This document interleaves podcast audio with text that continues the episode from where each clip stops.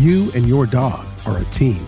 Fuel is best in the field and in life with Purina Pro Plan Sport. Made for hardworking dogs of all ages, every sport formula starts with real meat as the number one ingredient and is specifically formulated to support strength and stamina. Try it today and see why ProPlan is the official dog food of Ducks Unlimited. Learn more at ProPlansport.com.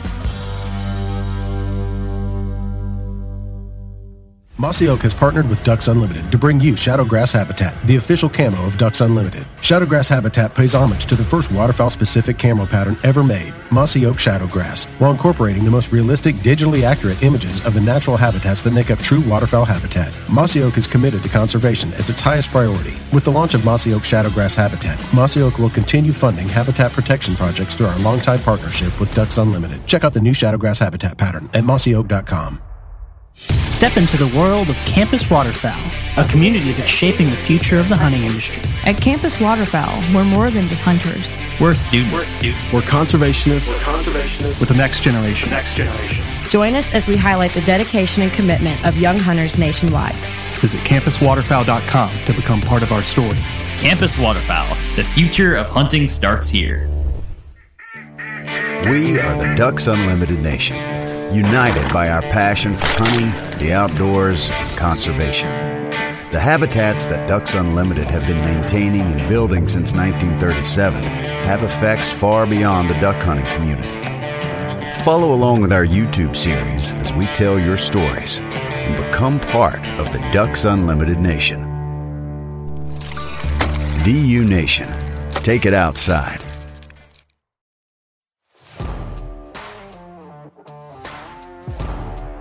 Welcome to the Ducks Unlimited podcast, the only podcast about all things waterfowl. From hunting insights to science based discussions about ducks, geese, and issues affecting waterfowl and wetlands conservation in North America, we bring the resource to you. The DU Podcast with your hosts, Chris Jennings and Dr. Mike Brasher. Thanks for joining us. We have part two of our discussion with Kevin Kraai, Waterfowl Program Leader for Texas Parks and Wildlife. And I'm again joined here in studio by my co host, Chris Jennings. Chris. Hey. And on the phone by Kevin Kraai. Kevin, thanks for spending some more time with us. Absolutely. We're going to jump right in and pick up on some of the topics that we uh, we spoke about on the on the last episode, uh, filling in some additional gaps that we didn't didn't cover in in as much detail. And so as we talk about these shifts in bird distributions, duck distributions, uh, or goose distributions, uh, obviously that's a that's something that your hunters and your consti- constituents are going to react to. And you as the waterfowl program leader are the person that they interface with on many occasions so I know if we were to go to the east and talk to your counterpart in Larry Reynolds, he would talk about how people are, are and other states as well, how people are really frustrated and they're trying to look for explanations as to what's going on. And uh, and of course, Texas has a, a, wealth of data, and there are some fairly stark contrast or fairly stark patterns occurring across the Texas landscape that help us understand what's going on, or at least speak to what we think is going on. So, what do you hear, like, uh, especially among your coastal hunters, which are the ones that are really seeing the change in bird numbers uh, on, on the decline? What's their reaction? Are the patterns on the land, on the landscape, uh, stark enough that they're able to really see what's happening, or are they, or is there still some uncertainty in their mind as well? Uh, again, uh, it's uh, really depending on where they're at, where you know where, where you where where do you set your feet to go hunting type of scenario. Um, when you look at the Gulf Coast, um, going inland, and then you obviously follow the Gulf Coast, it's very very different. Um, yes, people are feeling those impacts without question. Um, Southeast Texas marshes um, are just uh, not what they used to be, um, and bird uh, abundance and visitation to that part of the world is just not what it used to be. Um, you know, we don't detect mallards in that landscape anymore. Um, it's driven by shovelers and teal and gadwall, and uh, and yeah, there's real frustrations at times. Uh, most of those guys that hunt that landscape, and even throughout most of the Gulf Coast. You know, they're they're they're kind of either in a club or they have a blind, and it gets real frustrating. Um, you know, expecting, hoping that birds come to your spot, your postage stamp on the landscape, consistently, uh, not only throughout the season but year after year. And these birds um, are simply responding um, to one, to declining habitat conditions, and two, um, you know, pressure in those landscapes. They're getting wise to us, if you will. Uh, there's nowhere that we don't know they can go. We have better camouflage, we have better decoys, we have better uh, boats, we have better, you know, utility vehicles, we have everything. Google Earth. Um, these birds are now responding to that, and so yes, they're very much aware. Um, but there's still some great, great, great places um, throughout the entire Gulf Coast ecoregion. Um, and there's some great examples of people that are doing uh, an incredible amount of work managing, uh, very actively managing wetlands and water. Uh, they're putting um, their club members or clients on consistent, uh, successful hunts, breaking records. Um, you know, most years um, because of all the work they put in throughout the summer. And so, this idea that um, ducks are trained to go somewhere, go somewhere, um, really kind of falls apart when if you build it and you build it properly, ducks still come, and uh, and that's just been proven time and time again. And so, for uh, people that are willing to do the work, uh, they're doing great. Uh, it's not cheap. I mean, obviously, not everybody can do it, um, and so it, it, can get frustrating for those, especially the public duck hunters that are you know restricted to such small uh, pieces of landscape. Um, with a growing um, number of people wanting to participate in that that area so yeah, it's it's being felt. I guess the nature of my question was more specific to you know, our, our, well, my thinking was that if if there's any place where people would be able to visually see what's happening to the landscape, it's probably some of the regions of the Texas coast. And I'm really thinking about that area around Houston. Having having traversed that Houston metropolis uh, numerous times, it takes at least 60 minutes on the interstate to get from one side of Houston to the other, and probably even farther now. And Houston is expanding westward into some of the historic rice ground.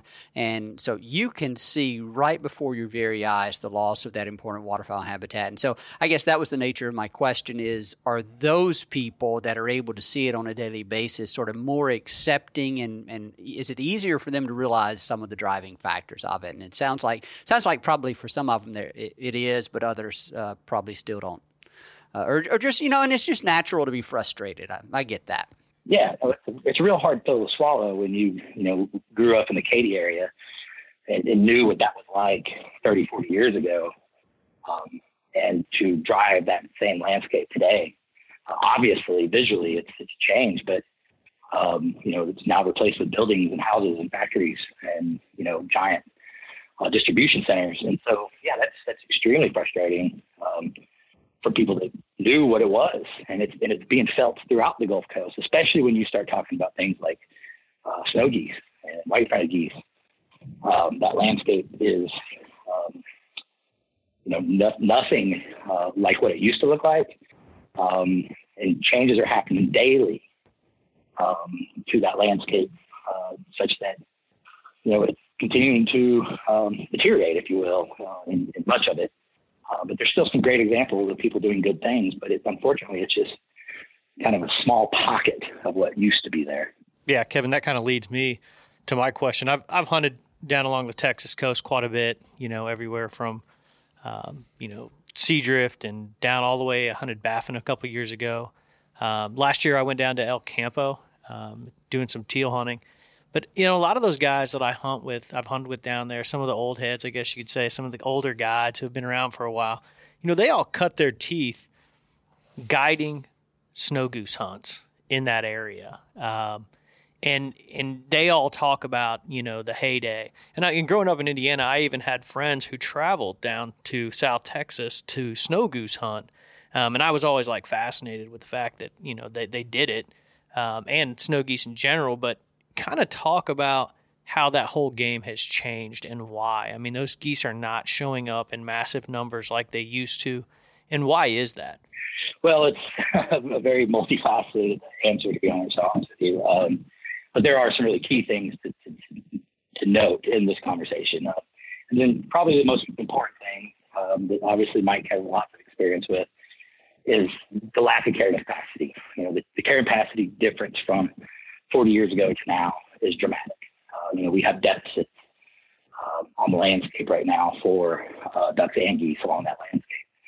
Um, you know, Houston moving west, like we just talked about, has you know put its footprint on top of what used to be some of the best um, goose wintering habitat um, in North America.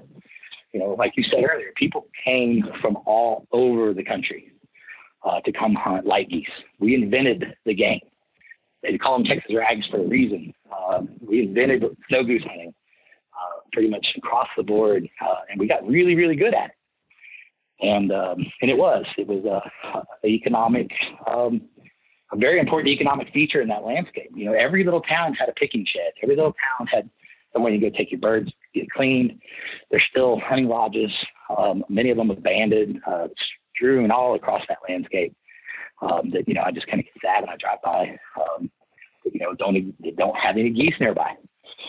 Um, and probably one of the biggest changes um, back in the late '90s.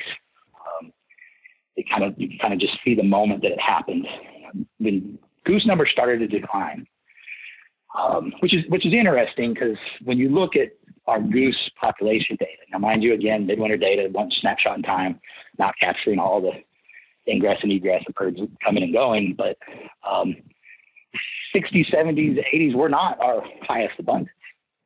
Um, it was actually mid to late 90s when we had our highest numbers, at least according to our index. And um, then we really saw a dramatic change.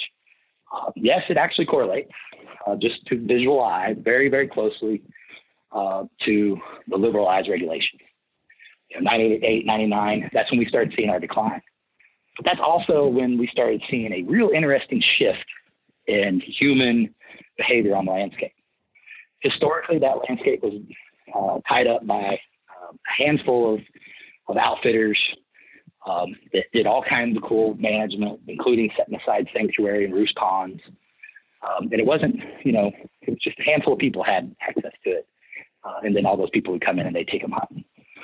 It was about that point that duck hunting uh, really began to influence that landscape.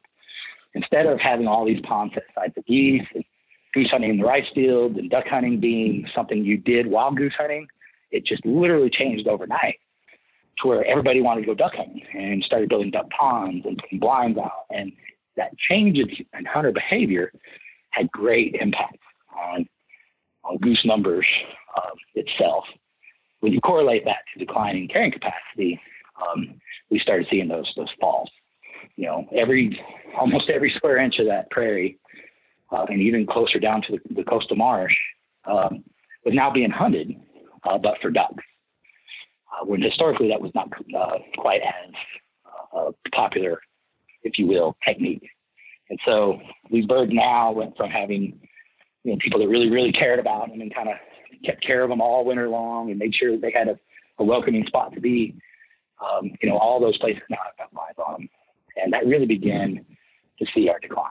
Um, you correlate that further on down the road with what we talked about earlier with the drought of record and curtailment of irrigation water uh, and loss of rice acres.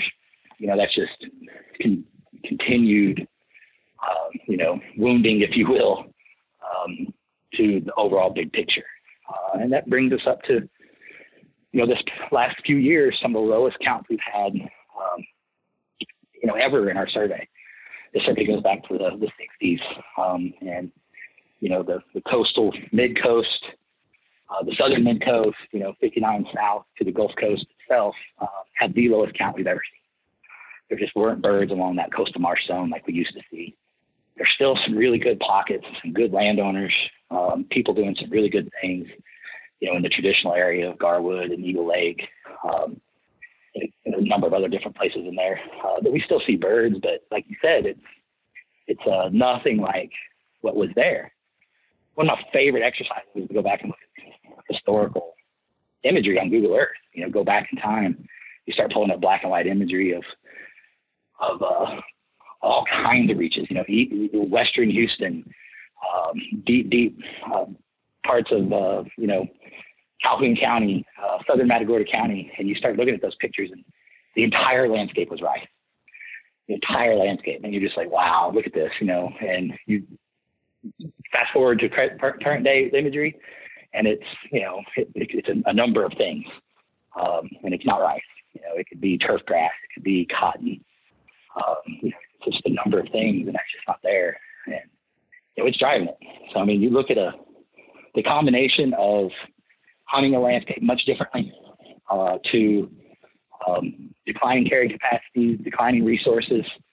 Um, basically rolled out into the perfect storm of of you know how to essentially not attract geese to the Texas coast anymore that's a great exercise for anyone to do. Anyone that cares about waterfowl, really all across North America. If you want to see how dramatically a landscape can change, a landscape that was historically before human settlement and even into into human settlement, uh, European settlement of of the area, how it can change in a way that fundamentally alters its uh, its usefulness for waterfowl.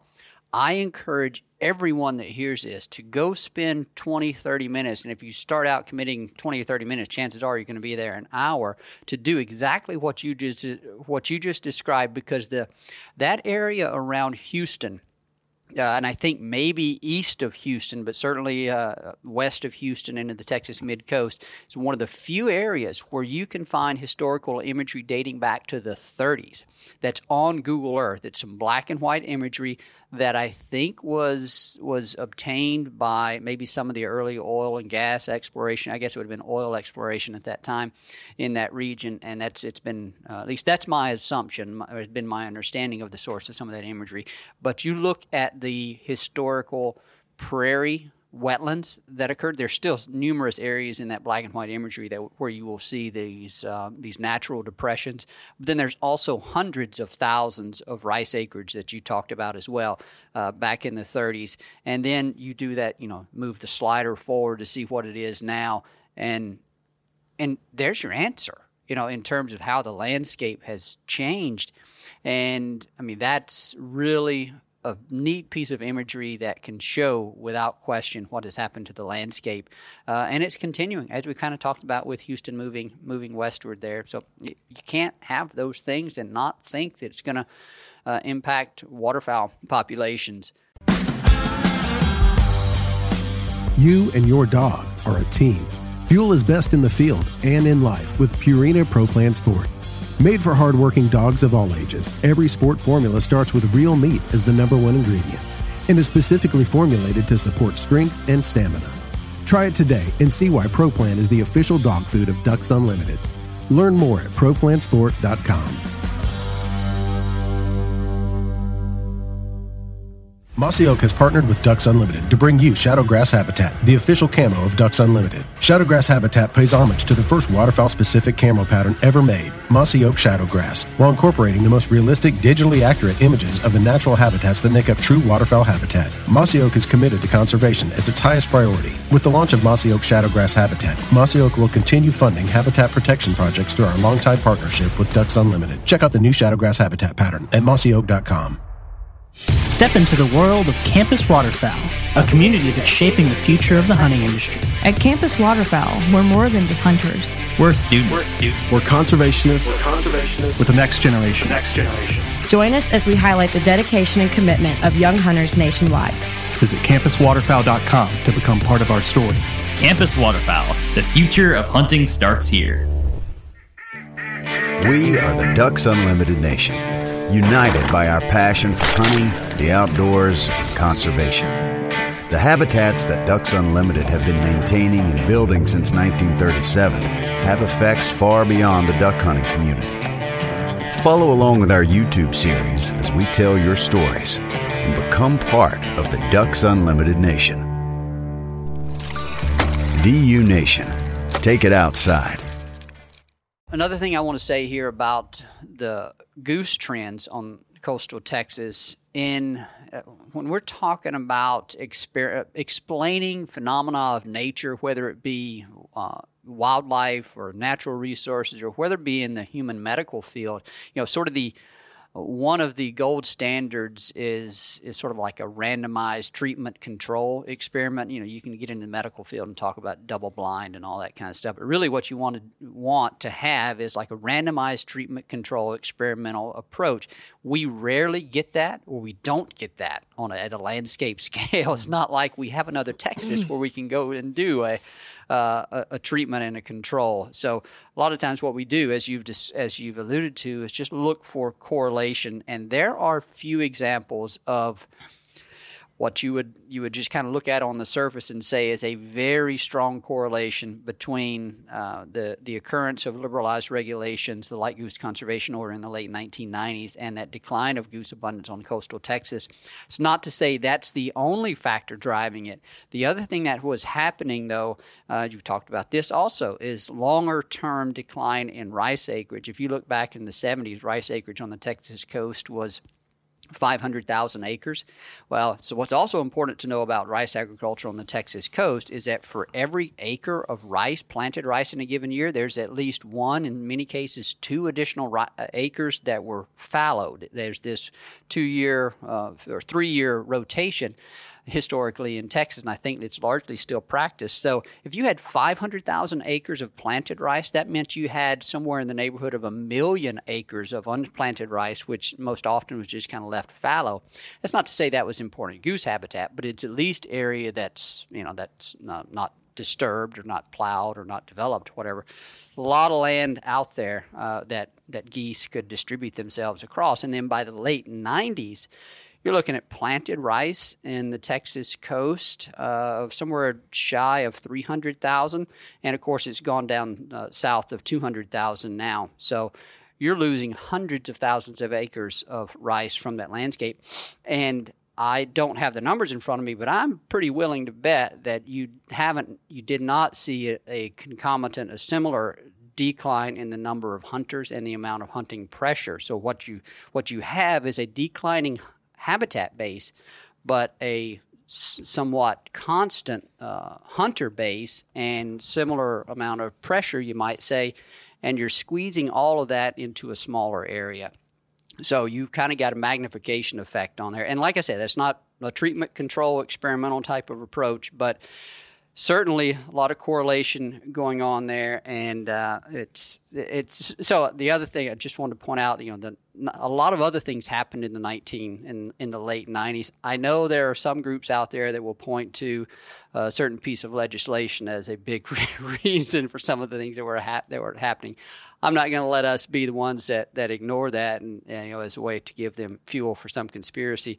Uh, but the but that has nothing to do with kind of what we're seeing here. There were a lot of other things that happened in the late 90s. The emergence of spinning wing decoys also came about. Mud motors really came about and began to give greater access to all the areas that waterfowl occupy. Um, there are a host of other things, landscape scale changes that, that really occurred that coincidentally or otherwise happened in the late 90s and it, it's really unfortunate there was that confluence of changes in that in that uh, in those few years because it really does challenge our ability to tease out uh, any of those things yeah and it kind of plays into uh, when we had you had Ray on mm-hmm. and he talked about that that's kind of the same time frame when those that light goose population exploded so exponentially, you know, in their breeding grounds that, you know, Ray kind of mentioned and and that these colonies started intermingling. And so, you know, the, the chance of, you know, these birds all coming back to one spot or coming back to a specific, and they started getting a lot more opportunistic. Uh, they started looking at some of these, probably looking a little deeper into some of these factors you know, the hunting pressure, the rice abundance, things like that. And when these different colonies came together, you know, there's a potential. It's just another variable that you yeah. could add in there. So the late '90s kind of, I like to call the, the, the time we declared war on the goose as a continent, if you will. We did. We declared war on this bird for a number of different reasons. And when that happened, initially there was only one state ready to deal with it, and that was us. We're the ones that invented the game. We were very, very effective, and we went out and we enjoyed it we enjoyed it for two or three years. Birds got wise to us real quick. Um, you know, it, it, went from somewhere around just shy of 30,000 participants in the conservation order in Texas, the lion's share obviously be on the Gulf Coast. To most years, we barely break a thousand people play, playing in the game anymore in Texas, um, just because we don't have that opportunity. Uh, that opportunity is is elsewhere, and obviously, we're all aware where that's taking place and how it's exploding. But the reality is, the war on snow geese made them break the rules. You know, snow geese are breaking the rules of what they used to do and why they used to do things. You know, they're in bigger and bigger and bigger, more organized concentrations, staying further and further north. Like I said earlier, sitting not batting an eye sitting on 60, 70, 80 feet of water as long as there was somewhere to fly out and eat food um, and be organized. You know, the more eyes, the better. So when these birds are being hunted and hunted hard, very effectively with all kinds of new gadgets and decoys and you name it, from Peace River, Alberta, all the way to the Texas and Louisiana Gulf Coast, they're wise to us. You know, there's not a goose hunter out there that doesn't know how hard it is to shoot a snow goose, especially when you're coming off three and four and five years of very, very poor production. Um, and you know, to the you know, so now you have this extremely old, smart flock when they break the rules of I'm no longer going to coastal Louisiana or coastal Texas, know, I'm talking marsh. You know, they used to live in the marsh. They're now saying I'm happy as can be to be around 200, 400,000 of my brothers and sisters sitting on a power plant lake in middle of America and, you know, surrounded by millions of acres of corn in every direction. Why would I go any further south? Indiana is a bigger goose state than Texas right now, snow goose. Uh, Illinois has more snow geese than Texas. Oh, absolutely. I did a kind of a bonus episode last week with uh, one of our migration editors, Jay Anglin. Um, he lives in northern Indiana, and he he spent like three or four days in southern Indiana, and he's calling me, and he's like, "Man, he's like, there's probably close to a million snow geese in southwestern Indiana right now," um, and that just goes to show you. But that's exactly what you described. There's a power plant lake. I won't even name the power plant. Just you know, not to give any information away, but yeah, but there's one there, and it is literally surrounded by tens of thousands of acres of cornfields. Yeah. And it's like, then those birds are just happy. No, they are. And, and it's, it's, you know, a, a, a, strategy that's beneficial to them to be closer to the prairies and closer to their breeding grounds. I mean, it's, you know, have to go as far. So when, you know, this conversation about declaring war on the snow goose, you know, maybe it's the same, especially the geese that historically went to the coastal marsh of Louisiana and Texas, they might have been, you know, might have been wise to not declare war on them. Um, we probably couldn't have controlled. You know, hunting wouldn't have had that impact. Um, if we would have just not liberalized, we probably would still be in the same boat we're in. You know, we would still have fewer snow geese on the Texas coast. There's no question. But the continued pressure on that bird, on a scale at which we're doing it, is having great impacts on their behavior and their distribution. And you know, sitting in sitting in two inches of water in a rice field uh, is pretty rare anymore uh, compared to what they're doing, you know, elsewhere. Uh, I remember when you guys in Texas were actually thinking about, um, you know, reducing the, the bag limit uh, shortly after you went into the light goose conservation order.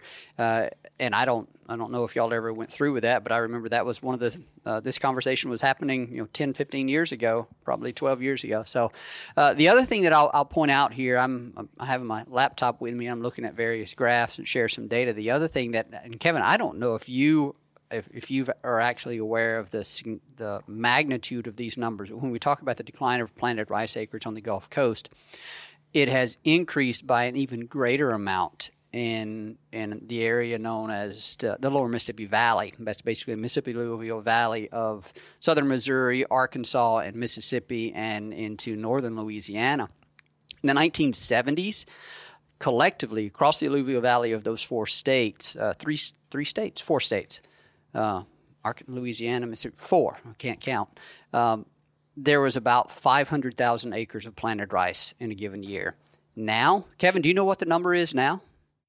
It's, I want to say close to 2 million. It's close to 2 million. So fourfold wow. increase, and so that provides a lot of food. Now you will talk, I'm, I'm, sure, at some point about how after harvest there's not as much food in these rice fields as there used to be for a number of reasons, and you know, kind of all that aside. The other thing that is there with two million acres of rice is a lot of places for these birds to distribute themselves and get away from the pressure. And that's what they lost in Texas when you go from 500,000 acres down to 200,000 acres or so. I mean, it, it's there's tenfold more acres of, of available rice on the landscape, uh, or nearly so in the Alluvial Valley uh, than there was on the Gulf Coast across a similar. Yep.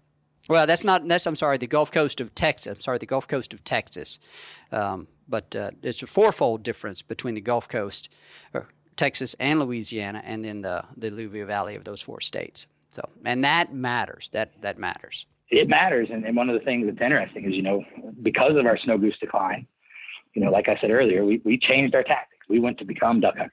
on the Texas, you know, prairie. There's a duck blind in every hole now.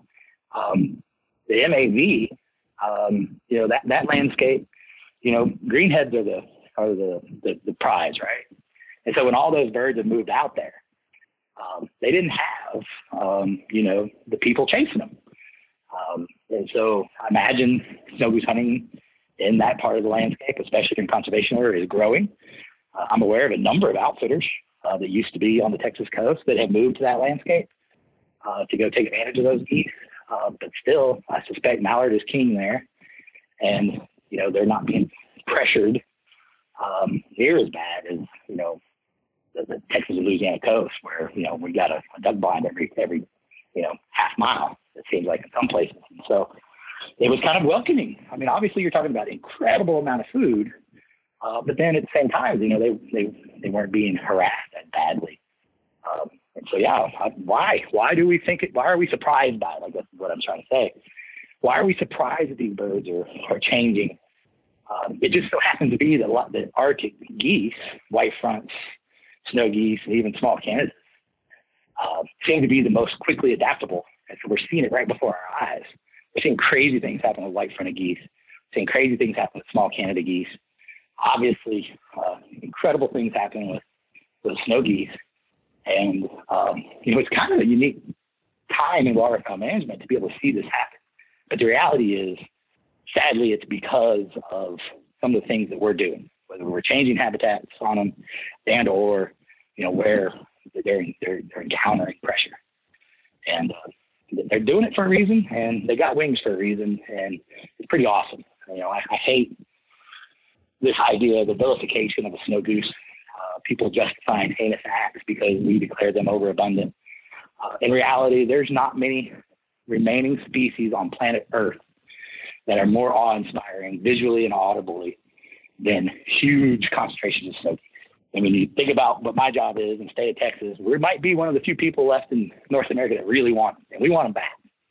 And we're trying some things. We're doing some changes.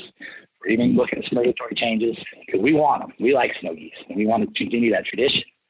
Uh, but elsewhere, you know, they're they're kind of vilified, and um, I think they're one of the most magnificent species left on planet Earth, and in a, lot of different ways. And so I like to celebrate them, whereas you know some places like to say you know, justify heinous acts, protect, you know, certain other areas of the planet. But um, I think they're amazing bird. And, and here in Texas, we're going to continue to do uh, whatever we can.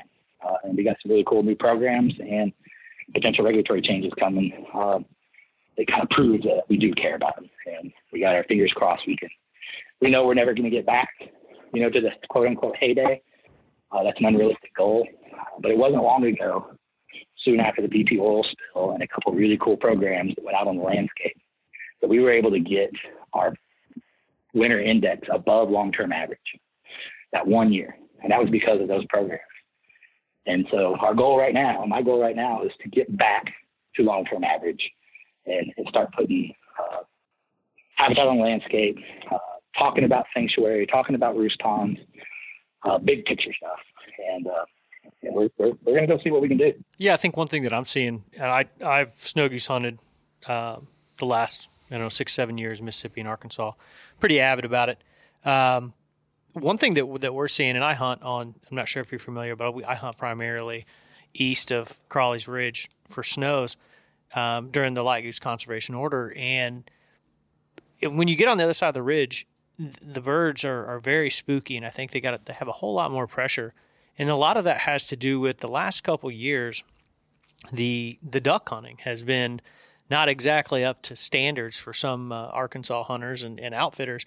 And so what, what they've decided to do, which is a complete change, because I mean, five, six years ago, you'd never hear this. These uh, duck outfitters who, you know, pride themselves on, on greenheads, they're, they're boosting their outfitter numbers by offering uh, speck hunts in the afternoon. And they're doing this over white spreads. And it's very effective. Specks are an awesome bird. They're doing quite well, and they, they decoy well. And so it's it's it's one of those things that mallard hunters uh, and the MAV certainly taken a liking to, and, and for obvious reasons. And uh, yeah, that's a great great example of shift in distribution. But you got to ask yourself, you know, kind of get forward thinking here. How long will that last type of scenario? Because we didn't ask we didn't ask ourselves that 10, 20 years ago down here. How long will white fronts continue to endure that? Yeah, and it's really impacting the snows. You know, because by the time the light goose conservation order comes in, those snows have, they're they're so smart. Just like you kind of spoke to the fact that, you know, they're they're so opportunistic and so adaptable and so quickly to quick to change. You know, you're seeing that even by the time the light goose conservation order opens, these uh, the, these big flocks of snows are are very very aware of what people are trying to do with decoys, or the, or they're shifting out early. I mean, birds are moving a little earlier, um, and I think a lot of it has to do with it's pressure. It's definitely pressure. Well, yeah, no. If there's ever a bird that is more directly correlated to running away from humans, it's them. and they they've distributed themselves across the landscape very interestingly uh, because of it, and they've organized. I mean, like I said, we're seeing we've seen snow geese do this for years, get bigger and bigger flocks, more and more organized, um, and that's what we're seeing with mallards too. We're beginning to see mallards turn into snow geese. Um, do very similar type of tactics, uh, not spread out in little flocks across the entire landscape. They're all together in big, giant concentrations, all going out to the same field feed, all coming back to the same pond to roost. We're seeing that very similar act. Those two species are breaking the rules as we speak right now. It's uh, can be very frustrating for for the hunters. Um, I think that has a huge part of frustration and dissatisfaction we have right now is this quick change in behavior in these birds. Well, hopefully we get some good breeding conditions up on the prairies this year, and hopefully we get a lot of young, uh, actually, and in the Arctic as well this year. And we get a lot of young birds, both on the mallard front as well as the goose front. And then hopefully that brings a bit uh, a more inexperienced birds down the flyway next years, uh, the next few years. So that will definitely help. It's just a, a whole combination of factors that drive what happens uh, what happens throughout the flyway with these birds and their inter- interactions with hunters. Kevin, we're going to bring this to a close. We have had a fantastic conversation with you, and we appreciate uh, we appreciate you coming on and sharing your expertise, sharing your data, uh, and and your passion for this resource. Anybody that's listened to this clearly can tell that you are definitely passionate about this resource, like so many of your other colleagues in uh, state waterfowl biology. And we, we thank you for coming on. Thank you for joining us. And this, I can guarantee you, this will not be the last time that we have you on. Excellent. I look forward to it. It was my pleasure. Thanks, All right, Kevin. thanks, Kevin. Appreciate it. Thank you. We extend very special thanks to our guest on today's show, Kevin Kraai, Waterfowl Program Leader for the Texas Parks and Wildlife Department. Uh, we've had Kevin on for four episodes now, and I believe that gives him the distinction of holding the crown of the greatest cumulative length of discussion of any of our guests that we've thus far had on the podcast. So, a special thanks to Kevin for sharing his time. Uh, thanks to my co-host Chris Jennings for joining us here in studio, and our producer Clay Baird, who does does all the work getting these podcasts edited and out to our listeners. And of course, our listeners, we thank you for your time, we thank you for your interest, we thank you for your comments, and for rating the show. And most importantly, we thank you for your passion, commitment, and support of wetlands and waterfowl conservation.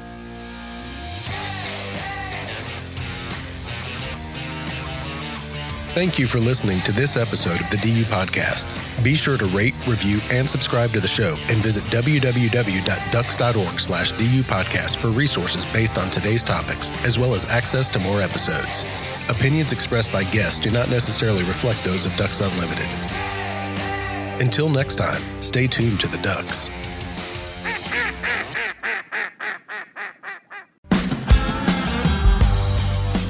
You and your dog are a team.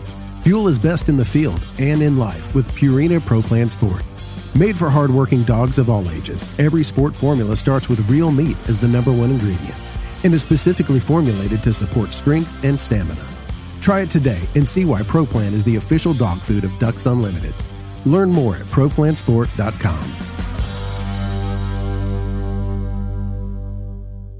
Mossy Oak has partnered with Ducks Unlimited to bring you Shadowgrass Habitat, the official camo of Ducks Unlimited. Shadowgrass Habitat pays homage to the first waterfowl specific camo pattern ever made, Mossy Oak Shadowgrass, while incorporating the most realistic, digitally accurate images of the natural habitats that make up true waterfowl habitat. Mossy Oak is committed to conservation as its highest priority. With the launch of Mossy Oak Shadowgrass Habitat, Mossy Oak will continue funding habitat protection projects through our longtime partnership with Ducks Unlimited. Check out the new Shadowgrass Habitat pattern at mossyoak.com.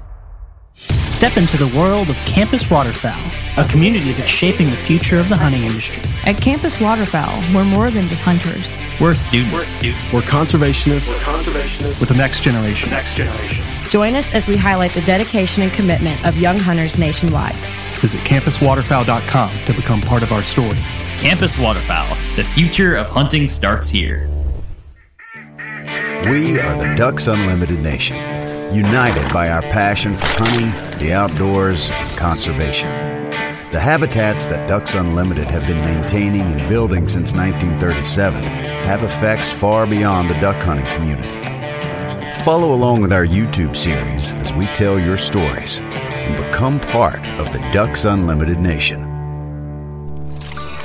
DU Nation. Take it outside.